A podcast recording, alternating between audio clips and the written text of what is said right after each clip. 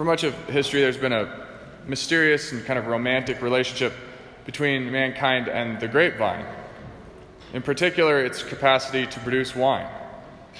Francis Saltus, a New York poet, sums it up well. He says, There's a power within the succulent grape that made thee, stronger than all human power. It baffles death in its exulting hour, and leaves its victim fortune to escape. Thy cheering drops can magically drape atrocious thoughts of doom with bloom and flower, turning to laughter, calm, care's torment sour, and flooding dreams with many a gentle shape. Ecstatic hope and resurrection lie in thy consoling beauty, and when e'er pale mortals, mortals sip thee, bringing soothing peace, I see a blue and orange scented sky, a warm beach blessed by God's untainted air, circling the snowy parapets of Nice. Some nice words from old Francis. And Jesus tells us in today's gospel that I am the true vine. He says, I am the true vine. And though, wine can be romantic, so there's tons of poetry written about it, we have this romantic image of vineyards. It's also very practical. It's been a staple of the diet of, of many human beings, in particular in the Mediterranean, but in much of the world for most of history. And along with kind of olive oil and bread and water, it makes up much of the essentials of life. And all these things are, are simple and accessible, but also deeply symbolic, and we see them throughout the scriptures. And, that, and that's, I think, why it's fitting that they make up also our sacramental life. All of our sacraments consist of those four simple elements. Think we see in Psalm 104 that the psalmist praises God for all of his creation, but in particular, he says, he praises God for the wine to gladden the heart of man, oil to make his face shine, and bread to strengthen man's heart. I don't have time to kind of expound on all four of these sacramental elements, so I want to focus in on the one that Jesus gives us today the grapevine, the grape. And the image of the vine is, is a theme that we see throughout all of the Old Covenant. It's a kind of a discourse between the prophet and the, and the people. And we see in Isaiah in particular, he sings the song of the vineyard. And he would have sang this song at the Feast of Tabernacles. And usually the songs that they would sing would be joyful songs of, of the Lord. And so Isaiah kind of gives them a twist in this story. He tells the story of a friend who had a vineyard. And in that vineyard, he had rich soil, and so he plants the best seeds to grow a great vineyard. And he, and he cultivates the land carefully. And if you know anything about wine or grapes, it takes forever for them to produce any fruit. So he takes the time to cultivate it carefully. And despite the soil and all of his work and all of the care, the vineyard produces nothing but worthless, sour, small grapes. And so the owner has no choice after all this time except to just leave it to be trampled and overrun and plundered. And when he sings this song to the Israelites, they realize that they are the vineyard. That's the point of the message is that you're the vineyard. That God planted you in this land. You did not belong here. He planted you here. He cultivated you. He cared for you. He loved you. And you've produced nothing but sour grapes. And so now you will be abandoned. And so we see the exile. The exile comes as a result of this. And in Psalm 80, we see the, pro- the psalmist kind of lamenting this fact. He says, You brought a vine out of Egypt, you drove out the nations, and you planted it, you cleared the ground before it. It took deep root, and it filled the land. So why have you broken down its walls, so that all who pass by can pluck its fruit? And then he pleads to the Lord. He says, Turn back again, God of hosts. Look down from heaven and see, and visit this vine. When we look at Jesus' own ministry, we see him take up the same image of the vine and the vineyard. He puts a little bit of a twist on the story again. He, he tells the story of God, who's the owner of the vineyard and has gone on a long journey. He's gone away, and we, the church, at the time, the Jewish people, are the tenants of the vineyard this time. We're not the fruit, we're the tenants, and we're here, we're here to care for God's fruit. And we see the owner who, who still expects this fruit despite being gone for a long period of time. And so he sends servants over and over and over again. The prophets come and they demand the fruit of the vineyard. And every time he sends a prophet, the people mistreat the prophet, or they kill the prophet, or they, they wound the prophet, and they give him nothing. So over and over again, we disobey the Lord. And then he finally, the end, says, I will send my son, and surely they will respect my son. Jesus is obviously speaking of himself here. Sends his son, and all the people of the vineyard say is, This is the heir of the vineyard. We can have this vineyard if we kill him. So they kill the son, the heir of the vineyard, thinking somehow that the vineyard will then be theirs. So Jesus asks, after telling that parable, What will the owner of the vineyard do? And the Pharisees answer rightly, He will slay those wicked servants and give the vineyard to a new people. And then they realize that he's talking about them. So that's Jesus' image of the vineyard. And that's not the one we receive today, though. But I think this, that one in particular speaks to our culture and our time because we've been given this world to care for, uh, this creation that God created so and cultivated so carefully. Yet, we see in our culture, explicitly in, in Nietzsche, but also in the culture at large, that if we just pretend that God doesn't exist, if we just declare God dead, then the vineyard is ours. Then we're the master of our own lives. If, if we just declare that God is no longer in charge, that we are now the heirs of this vineyard, then we get to decide what is right and wrong. I think we see from that, from that parable how foolish that way of approaching life is. But that's not the, that's not the end of the story. Jesus gives us a, a, a very different image in the gospel today.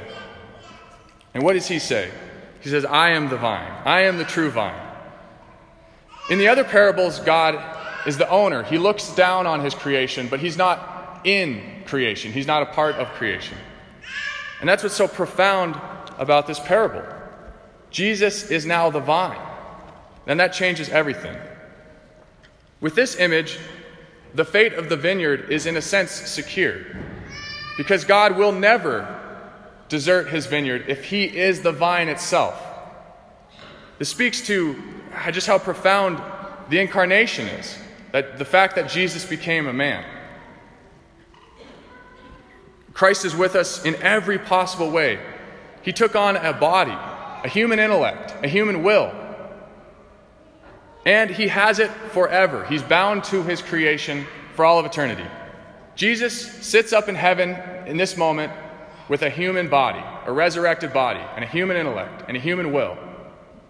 And, that, and we can't meditate on that truth enough. It's just incredible. So he's bound up with us forever, and he will never desert us. But all the same, it doesn't mean that he will just tolerate us forever. He prunes us, he wants us to bear fruit for his kingdom. And so the Father is the vine dresser. And I don't know if you've ever seen anyone prune, uh, say, for example, in Montana, if you've ever been up to the Flathead and you've seen someone at work pruning the cherry trees up there it looks like they're killing the things. You know, they're cutting off every excess branch so that all the energy can be focused into those fruit bearing branches. They're just cutting away huge sections of this tree. And it almost looks ridiculous. It looks like it will die, but instead it bears great fruit. And so our lives are the same. The Lord doesn't allow us any kind of excess energy to be wasted. So, what does that mean? That means we're going to suffer, especially as Christians. It means we're going to suffer more than everyone else. So, if you've chosen to be a Christian, you've chosen to suffer more than the rest of the people in the world. So, be ready for that. And what exactly does this purification look like? And, and what's the goal? I think we look to Jesus as a model. Why does he die on the cross? To pay the debt of our sin and to save us and to show us his unfathomable love. You know, the depth is unfathomable. So, even in this incredible act, he leaves us a reminder of this love for all of eternity, which is the Eucharist, the wine and bread that the priest offers, that I will offer in this Mass, become the fruit of Christ's death on the cross, his true body and blood for us to consume and to become a part of him. This kind of incredible mystery. And so Christ's purification was the cross, and the fruit was the Eucharist, an eternal life which the Eucharist gives us. Yet that doesn't answer the question for us. What does our purification look like? It looks like a life that is inevitably full of suffering. Uh, every injustice that we experience, every disappointment, every sadness, every injury, every evil, we can turn into the fruit of God's kingdom. And that's the kind of the beauty of the Christian life. That those are things that inevitably happen in this world are exactly the things that bring us closest to Christ.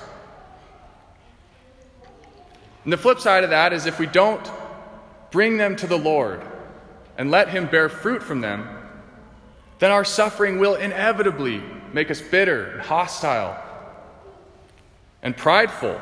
And in the end, it will bring us to despair. And we see so much of that in our world. I think in this fallen world, it's inevitable that we're going to face suffering. And sometimes suffering that seems unbearable and deeply unjust. And sometimes it is deeply unjust. But in this moment, that's the moment in which we're called to remain on the vine, to take up our cross with Christ. Not to play the victim, but to take up our cross and to allow Him to strengthen us. I think, in a very concrete way, we must live in the Eucharist uh, because that's, that's the thing that shows us the way in which our lives will bear fruit. The most important thing we will ever do as Catholics is to receive the Eucharist. And it seems weird that the most important thing that we'll ever do is something that we just receive. But that's the way of the Christian life. That we can do nothing apart from Jesus. He tells us that. So, therefore, the most important thing we do is to receive communion and to receive it as much as possible. And it's only then that we can respond to God's love in kind. We're not called to just survive in this life, to live as long as possible before the bitterness of old age kind of catches up with us and overwhelms us. Certainly, there are seasons of intense suffering in our life in which we just endure. That's just the reality of human life. But if we remain, remain in Christ, then those seasons will turn into kind of the most fruitful seasons spiritually. Those are the times in which we will witness in the most powerful way to Christ's love. I don't know how many of you remember the final years of John Paul II as he kind of d- fell into deeper and deeper into Parkinson's and suffered in a more and more intense way, and, and it was prolonged. It lasted years. But in the midst of all of that, he witnessed so powerfully to the re- redeeming act of suffering. He taught the world how to suffer in a very real way. And so we do the same in our own lives, and hopefully in a less uh, intense and prolonged way. But if we're called to that, we're called to that. I don't think it's, it's too helpful to see the Eucharist just as an image of Christ's suffering. We need to see it more fully as an image of his love for us, as the, as the deep and unfathomable love that Christ has for us. But we can't separate love from suffering. That's just the truth of love is that it's willing to suffer. And St. Teresa of Calcutta says so beautifully love which is not willing to suffer is not worthy of the name. Love which is not willing to suffer is not worthy of the name. So if we, the branches, remain in Christ, who is the vine, who gives us life, our strengthening, our, the suffering that we experience in this world will strengthen us. It will purify us uh, and give us endurance in the Christian life, and it will make us saints. And in the end, it'll give us a deeper capacity for love, uh, for joy, and a greater desire for heaven because we know this world is not our home. So remain in Christ, and you will bear great fruit.